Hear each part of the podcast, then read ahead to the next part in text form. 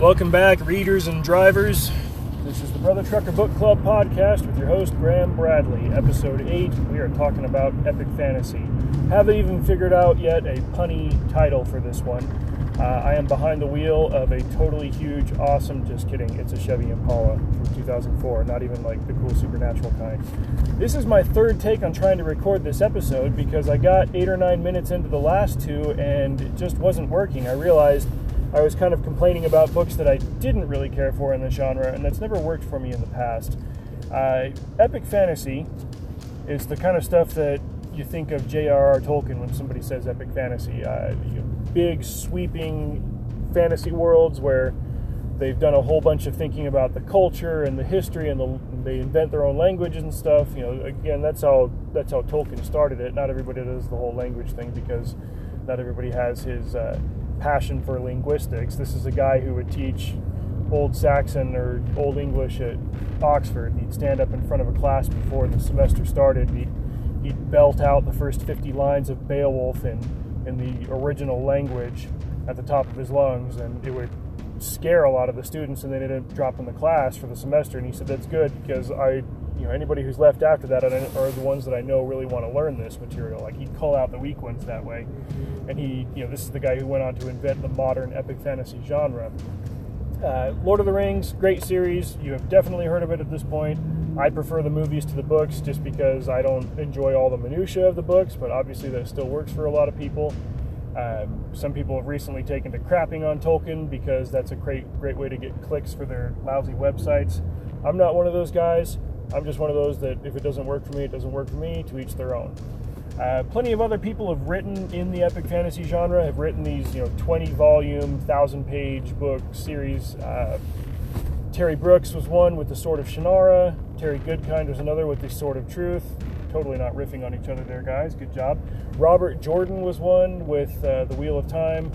George R. R. Martin since then with The Song of Ice and Fire. That's basically like epic fantasy, but everybody gets raped and murdered brutally. I did the uh, the first one of that and decided, yeah, I don't think I'm going to keep on with this series.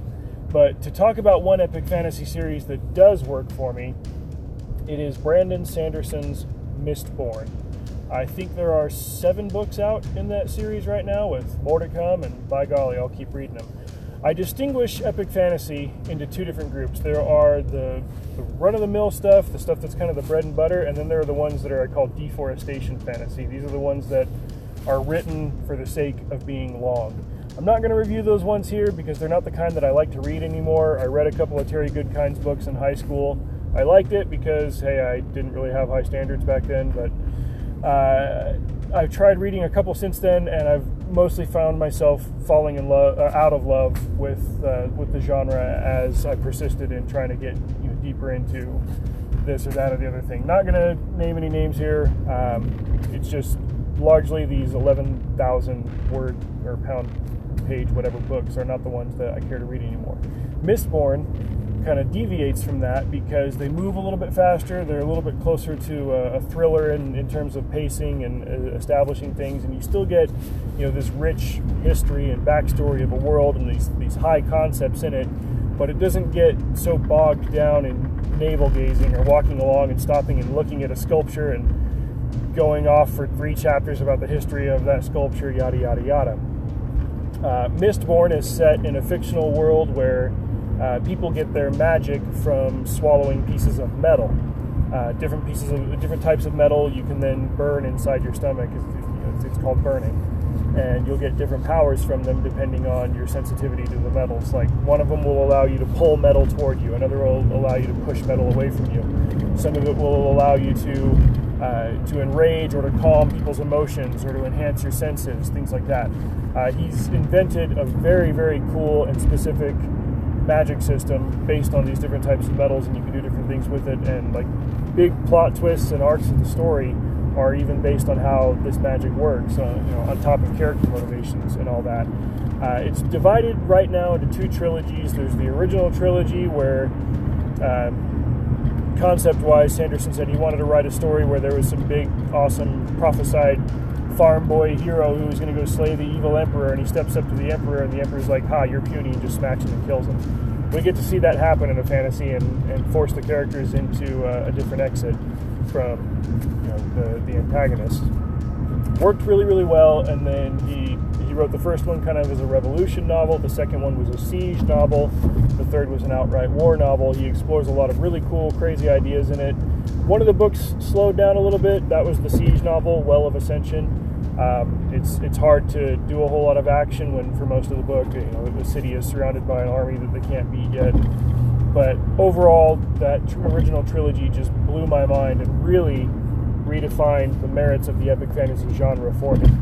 And then what's even cooler is that Sanderson went on to write a follow up trilogy that happened several hundred years after the first one, where technology has developed a little bit. They've got, you know, it, it works like a fantasy western. They've got firearms now, so you get these metal magicians that can repel bullets with magic and do all kinds of cool stuff. And the main character is a lawman who's first out in the roughs, and then he comes back to civilization and you get you get train robberies and heists and stuff that you know all, all the good things of the fantasy of the western genre mixed with all the good things of the fantasy genre and it just it works on all levels uh, that's the kind of stuff that I love to see in fantasies the stuff that works because it's not it's not interested in doing the exact same things over and over again it's not interested in trying to be subversive or important or whatever you know it, it's it's for the love of the genre and you know the the expansion of the imagination uh, especially when it comes to establishing rules, following those rules, and still blowing the reader's mind and dropping plot twists on them where you're just like, wow, I can't believe I didn't see that coming. I love the, the way that this works. So,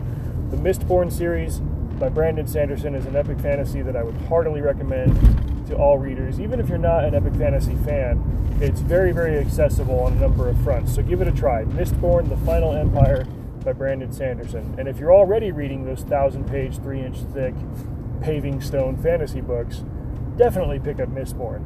Then again, you probably already have. Thanks for listening in, everybody. Hope you're enjoying these reads, or at least enjoying the reviews of them.